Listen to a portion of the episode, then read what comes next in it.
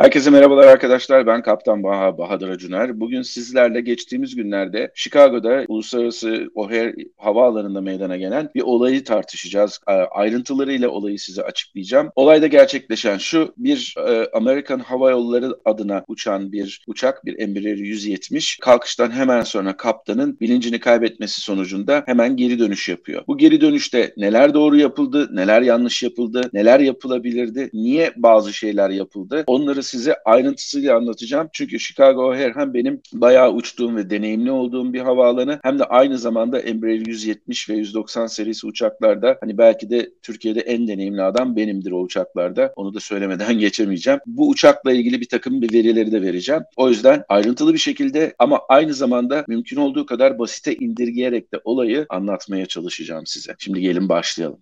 Ladies and gentlemen, welcome aboard. This is your Kaptan Bahar.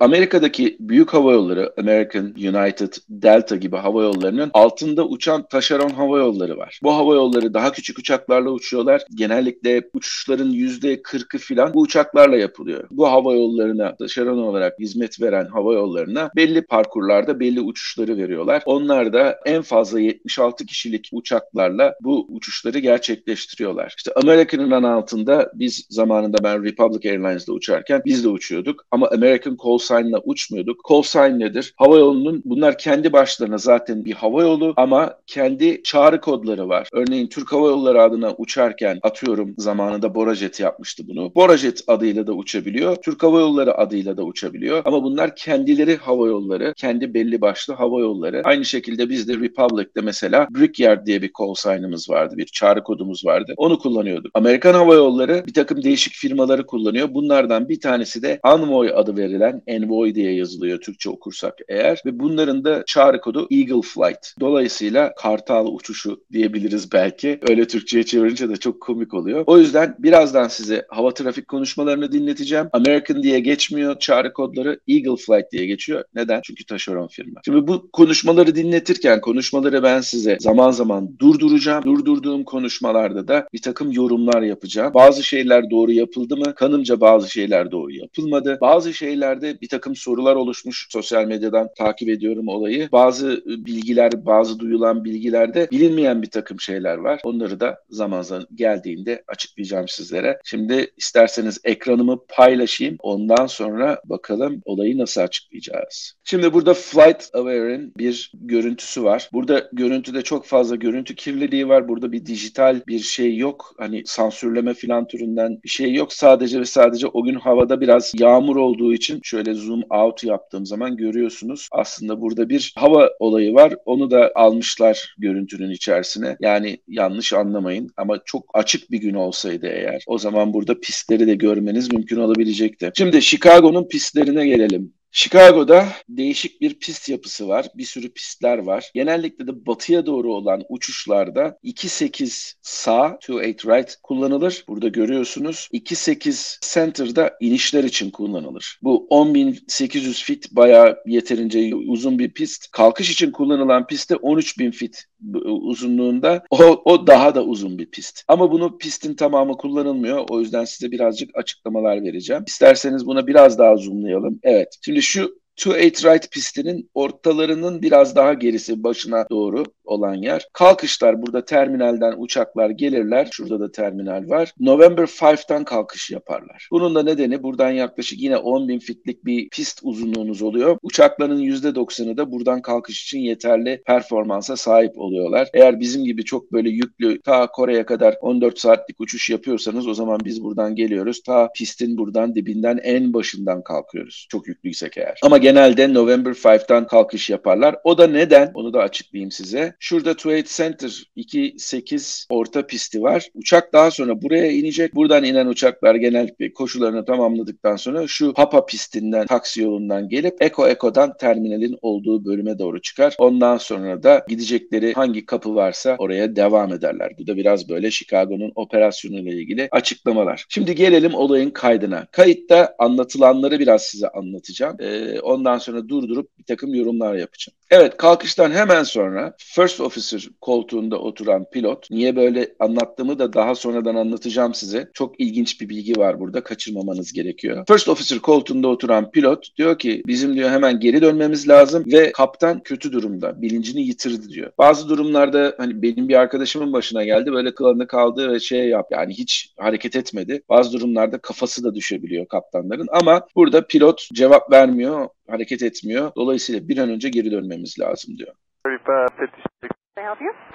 Six, uh, we need to return. Uh, captain is incapacitated. Great. Envoy 3556 as instructed. Go ahead and give me that right turn heading 040. Evet burada 04 yönüne 040 yönüne dönün diyor e, hava trafik. Orada da yapılan şey işte şuradan hemen kalkışı yapıyor to right'tan ve ondan sonra hava trafik 040 yönüne kuzey doğu yönüne doğru devam edin diyor. O yönde uçmaya devam ediyor. Bu arada size anlatmam gereken bir şey var. Burada sağ koltukta oturan pilot hem uçağı uçuruyor. Büyük bir olasılıkla iş yükünü azaltmak amacıyla otopilotu devreye sokmuştur ama yine de bir takım şeyler yapması lazım. Flapları bir yandan topluyor. Uçağı konfigürasyonunu ayarlamaya çalışıyor. İniş takımını yukarı kaldırıyor çünkü artık kalkmış durumda. Bütün bunları yaparken bir yandan da kaptanın uçuş kontrollerinin üzerine, lövyenin üzerine düşüp de hani şey yapmamasını engellemek için çaba sarf ediyor. Bunun da bir tane düğmesi var koltuğun hemen kenarında. Öyle bir şey olduğu zaman kaptanın omuz şeylerini bağlıyorsunuz. Bağladıktan sonra onlar artık kaptanın öne eğilmesini engelliyorlar. O da yapması gereken işlemlerden bir tanesi. Şimdi burada 0.40 yönüne döndü. Arkasından ne olacak ona bakalım isterseniz. Return 040, 35, 56. I maintain 5,000 feet and now I'm going to ship you to Chicago departure on 125.0. They're going to get you resequenced right back in. Evet burada yapılan şey burada uçak 5000 fite kadar kalkıyor. 5000 fite kadar kalktıktan sonra da biz sizin inişinizi için tekrardan yer açmaya çalışıyoruz diyor. Çünkü burası Chicago O'Hare Havaalanı. Sürekli olarak buradan Tuvalet Center'a 3 dakikada bir uçaklar iniyorlar. 747'sinden 380'inden tutun Embraer 145'i CRJ 200'üne kadar. Bunların aralarındaki mesafeleri tutmak da çok zor bir şey. O yüzden onu bir şekilde halletmeleri gerekiyor. Burada 0.40 yönüne çıkmıştı. 5000 fite tırmanın diyor. Arkasından da 0.40 yönünde devam ederken e, bir komut daha gelecek. And departure runway 35, 56, 4000, 5000. Evet 4000 fitteyim 5000'e tırmanıyorum diyor. Envoy 3556 departure. Yeah, with the uh, uh, four and a half, 5000. Envoy 3556, you're returning, is that correct? Affirmative, as quick as possible. Captain is, uh, is out. Evet burada da söylediği hava trafik teyit etmek istiyor. Geri dönmek mi istiyorsunuz acil bir şekilde diyor. Burada bir takım eleştirilerim olacak. Arkasından da evet kaptan iyi, durumda değil. Kaptan cevap vermiyor hiçbir tepkilere. E, hiçbir tepki vermiyor. Dolayısıyla bir an önce geri dönmek istiyorum diyor. Maintain 3,000. Down 3000, runway 35, 56, vectors would be great. Envoy 3556, connect Chicago approach on 133.62. Evet size de anlattığım gibi Tuvalet Center'a geleceksiniz. Oraya ineceksiniz. Şimdi de 08 yönünde devam edin diyor. Şurada bakın gördüğünüz bölüm pilotun aslında piste geri dönmek için yapmış olduğu bizim Türkçe'de rüzgar aldı, altı diye tabir edilen İngilizce'de downwind denilen bir bölümünde uçuyor. Artık havaalanından 5000 fit yukarıda ve tekrardan pistlerle karşılaşmak için geriye doğru dönmüş durumda uçak. O şekilde devam ediyor. 2362, envoy 3556. Chicago, envoy 3556 is uh, 5000 for 3000.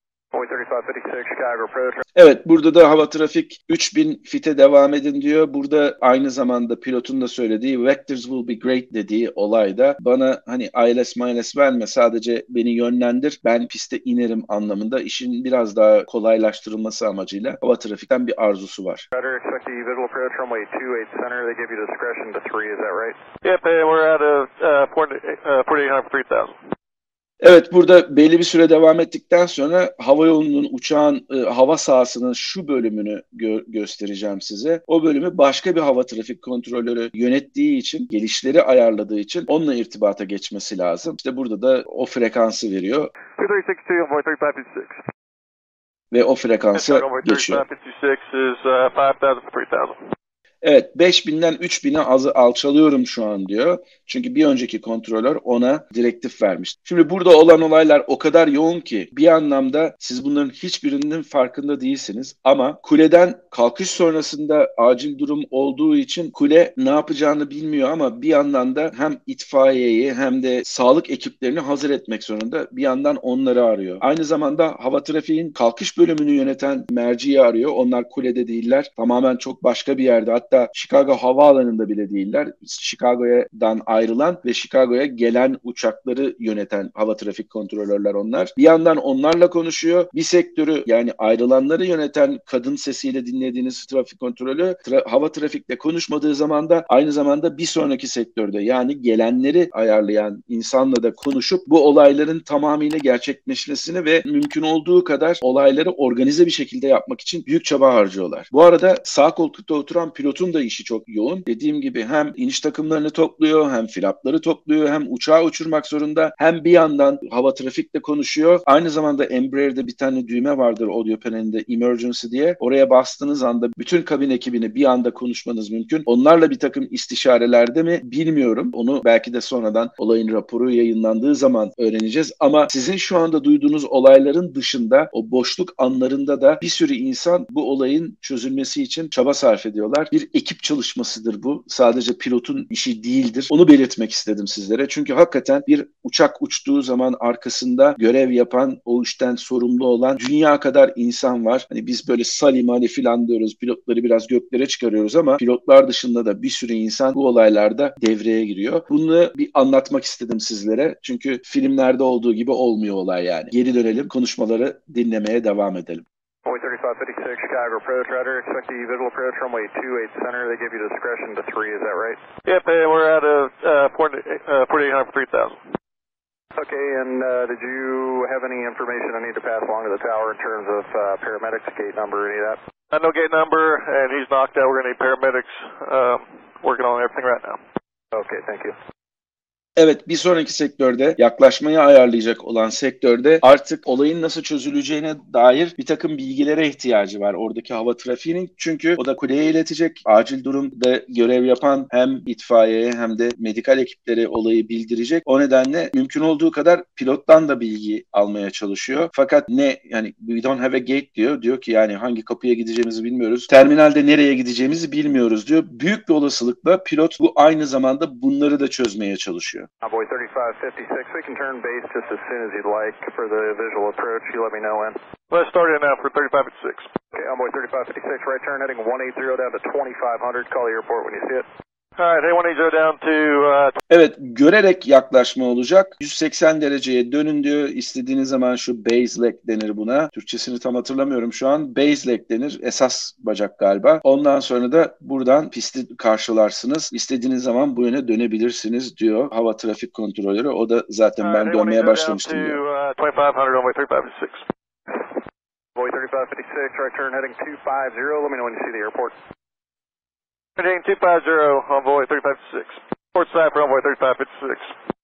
Evet burada da diyor ki 250 başa dönün. Yani şurada gördüğünüz güneye doğru devam ettikten sonra 250 başa dönün. Güneybatı istikametine dönün. Ondan sonra da havaalanını gördüğünüz zaman beni haberdar edin diyor. O da havaalanını gördüm diyor. Çok böyle düşük bir havanın olduğu, çok e, görüş mesafesinin ve bulut yüksekliğinin, bulut tabanının çok düşük olmadığı bir gün olsa gerek. 2500 fit civarında pisti görüyor.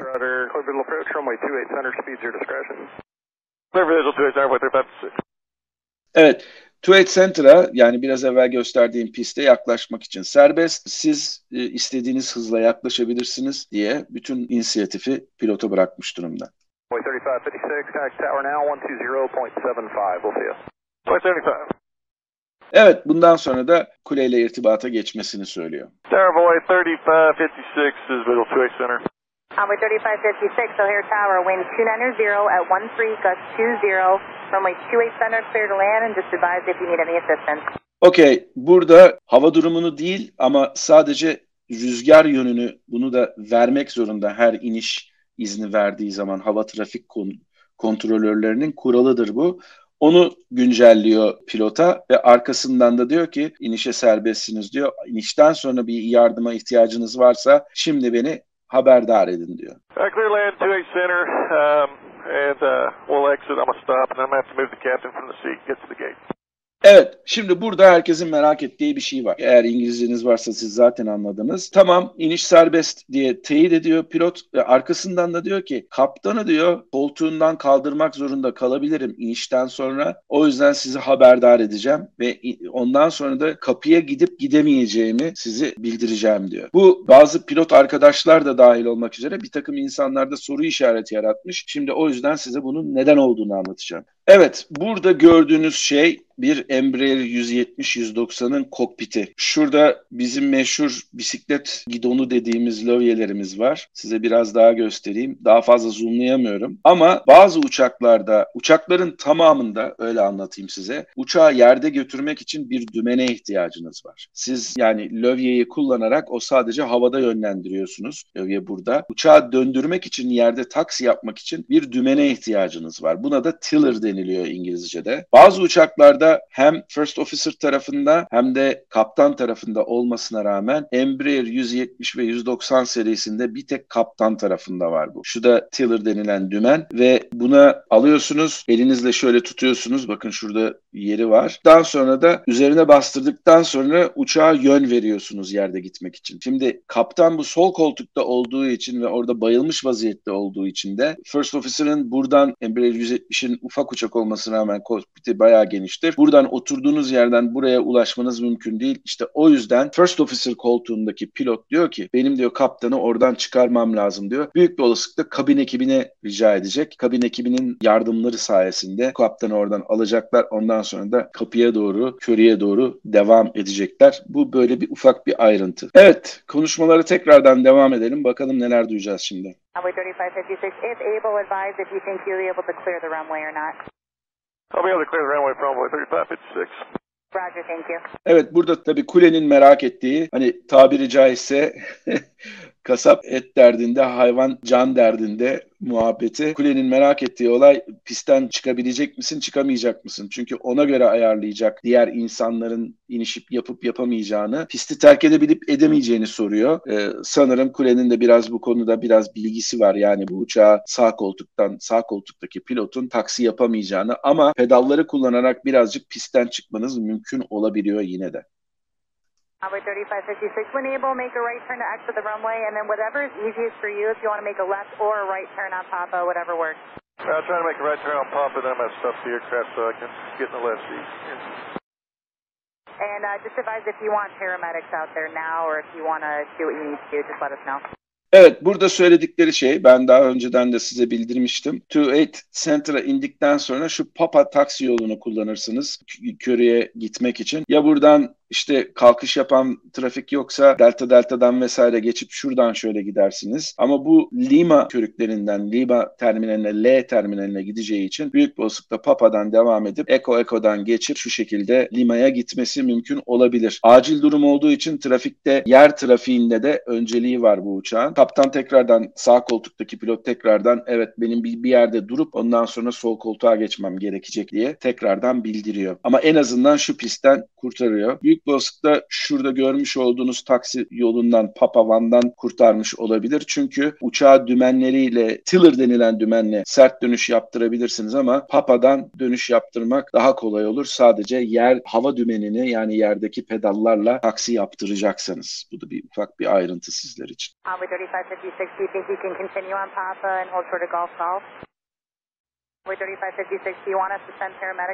Evet, burada sorduğu bir şey var. Siz Papa'dan devam edip Golf Golf'a gelmeden durabilir misiniz diye merak ediyor. Golf Golf da şurası. Papa'dan devam edecek. Golf Golf'tan gelecek. Belki de o, o şekilde geçirecek veya şurada hold short yapmasını istiyor. Bakalım ne olacak.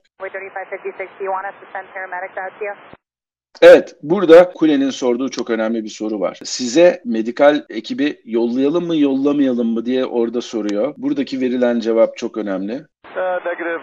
Um, we're going to go to the gate, uh, limit 23.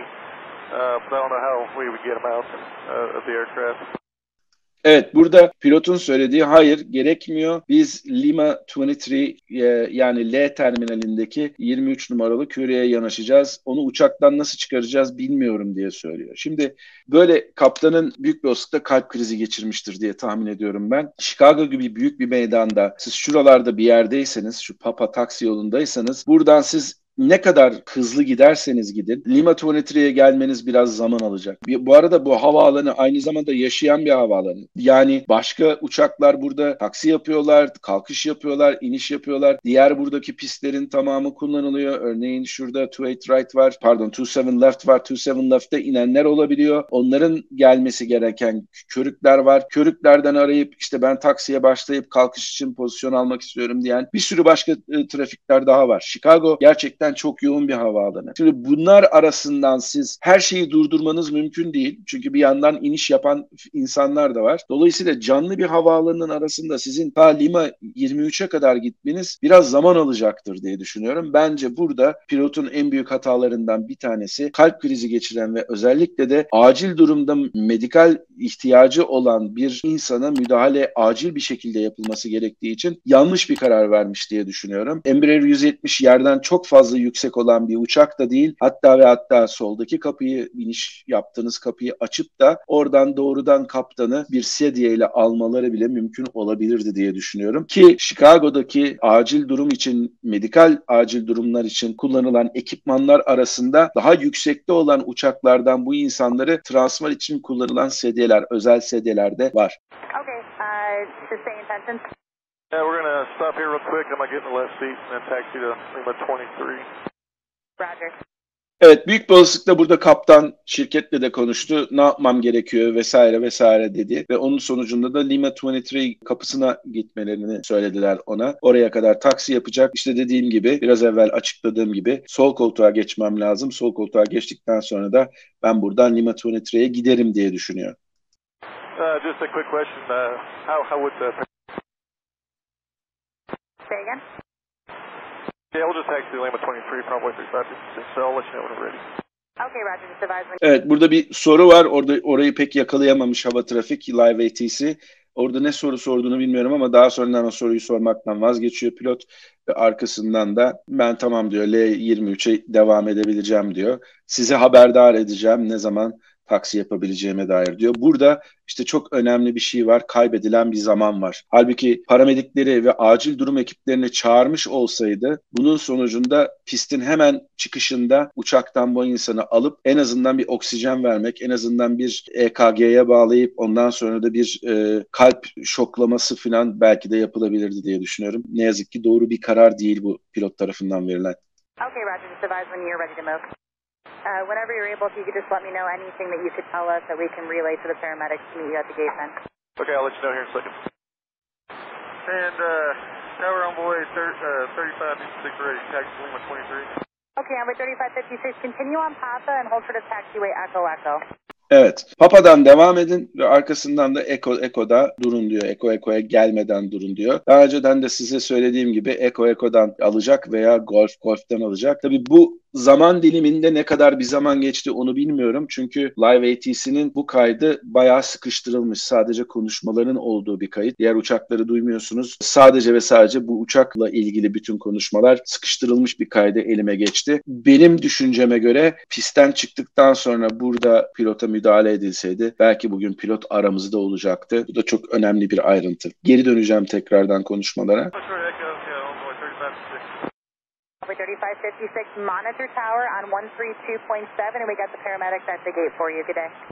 132.7 will monitor envoy 3556. Evet, olay bu kadar. Kuleyi de irtibata geçin diyor. Çünkü burada yer ground'la konuşsanız bile Şurada pist geçtiğiniz için tekrardan tower'la konuşmanız lazım. Arkasından bu pisti geçtikten sonra değişik ground frekansları var. Onlarla da devam ediyorsunuz. Burada en kritik hatalardan bir tanesi bence inişten hemen sonra uçağın papa üzerinde belki de şöyle kapıya gidecek şekilde değil belki de batıya gidecek şekilde park edip ve o iniş indiğiniz sırada uçak için hem inişte acil ekiplerini bulundurmak, o civarlarda bulundurmak çok çok daha iyi olabilirdi diye düşünüyorum. Bunun da nedeni aslında kaydın başına da döneceğim. Bunun da nedeni aslında Amerika'daki havacılık kültüründeki çok çok kötü bir alışkanlık. Dinleyelim. 35, 56. Evet. Daha ilk başta e, pilot irtibata geçiyor. Burada hava trafik size nasıl yardımcı olabilirim diyor. Çok ilginç. Six, uh, when you return, uh, captain is incapacitated. Evet, şimdi burada adam kendi dilinde, İngilizce havacılık dili ama adamın kendi dili. Büyük bir Amerika'daki hava trafik konuşmalarının rahatlığıyla kaptan iyi durumda değil, bizim geri dönmemiz lazım diye uzun bir cümle kuruyor. Halbuki havacılıkta yapılması gereken bir şey ve Amerika'da bu maalesef çok çok kötü bir kültür yapılmıyor. Acil durum değil mi? Yapacağınız tek şey var. Mayday, Mayday, Mayday. Siz bu sözcükleri kullandığınız zaman işte bu sözcükler ortalıkta herkesin bütün dikkatini sizin üzerinize çekiyor. İşte I like to declare an emergency filan türünden bir, takım uzun cümlelerle konuştuğunuz zaman insanların size vereceği tepkiler de onun doğrultusunda daha az olabiliyor. Halbuki siz orada Mayday deseniz ve indiğim zaman ne olursa olsun yani bir de tek pilot iniyorum. Bakalım inebilecek miyim doğru düzgün? Belki uçak ondan sonra taksi yoluna çıkacak. Belki uçağı çeviremeyeceğim pistten taksi yoluyla iki taksi yolu arasındaki yeşil alana gireceğim. İşte bu durumlarda Mayday Mayday yaparsanız ve aynı zamanda da gerekli ekipmanları nedir bunlar? Yangın söndürme aletleri ve aynı zamanda da ambulansları çağırırsanız ondan sonra sizin işiniz daha kolay olabiliyor. Bu Mayday çağrı kodu hakikaten çok kötü bir sorun. Ee, özellikle de yurt dışında uçtuğu zaman Amerikalılar çok fazla görüyorum ben bunu. Bizim Atlas'taki veya işte ne bileyim Kalita'daki gibi çok fazla miktarda yurt dışında uçan insanlar biraz daha dikkat ediyorlar bu e, uluslararası kurallara uymaya ama örneğin bir tane Western Global galiba National Airlines videosu var ki onu bulun hatta burada linkini de vereyim ben size. Adam resmen ahbabıyla konuşur gibi Tokyo'dan kalkarken bir konuşma yapıyor. Şimdi hepinizin aklınızda bir soru var biliyorum. Çok önemli bir şey. Bunu da sona sakladım. Diyorsunuz ki abi First Officer'a bak adam her şeyi halletti. Tamam belki hata yaptı ama helal olsun adama. Yani uçağı indirdi tek başına, gelişmeleri takip etti. İşte belki de dedim ya hani konuşmalardan haberimiz yok. Ekiple de konuştu, kabin ekibiyle bir şeyleri halletti. Bayağı şeyi bayağı kısa bir zamanda tek başına halletti diye takdir ediyorsunuz biliyorum. Ama burada aslında sağ koltukta uçan first officer değil. Sağ koltukta aslında uçan bir öğretmen pilot. Bakın bu bilgi hiç kimsede de yok onu da söyleyeyim size bir tek bende var. Sağ koltukta uçan öğretmen pilot ve sol koltukta uçan kaptan da kaptanlık eğitimini, simülatör eğitimini tamamlamış uçuş deneyimi kazanmak için öğretmen pilotla uçması gereken kaptanlardan bir tanesi. Ne yazık ki kaptan yeni kaptanlardan ve gerçekten de bilmiyorum artık ne oldu büyük bir olasılıkla herkesin söylediği kalp krizi deniliyor. Bunlar da genellikle çok da yaşlı bir insanda olmayabilir buradaki hayatını kaybeden pilot ama işte kaptanlık uçuşunuzun tam kaptanlığı almışsınız, uçuşunuzu yapıyorsunuz. O sırada kalbinize yenik düşebiliyorsunuz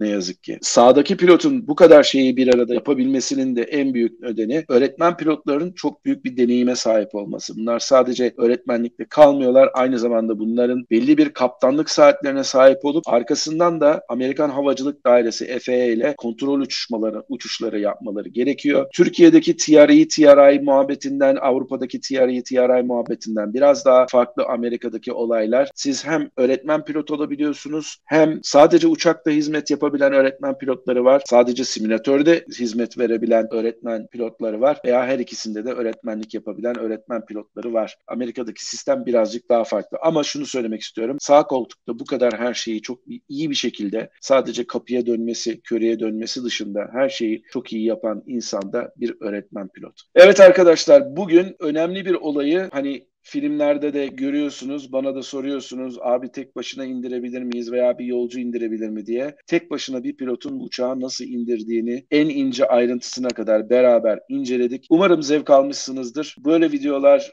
Umarım bir daha başımıza gelmez. Hiç kimse pilot arkadaşlarımızın tanısak tanımasak önemli değil. Meslektaşlarımızın mesleklerine bu şekilde son vermelerini, hayatlarını kaybetmelerini kimse istemez. Böyle videolarda da ayrıntılı olarak bütün açıklamalarıyla beraber sadece ve sadece Kaptan Baha kanalında olacak. Bu videoyu beğendiyseniz bir tane like'ınızı alırım. Bu videoyu arkadaşlarınızla, eşinizle, dostlarınızla da paylaşmayı unutmayın. Bambaşka bir Kaptan Baha videosunda tekrardan görüşmek üzere. Mutlu kalın ve her şeyden ama her şeyden önemlisi sağlıklı kalın. Hoşçakalın.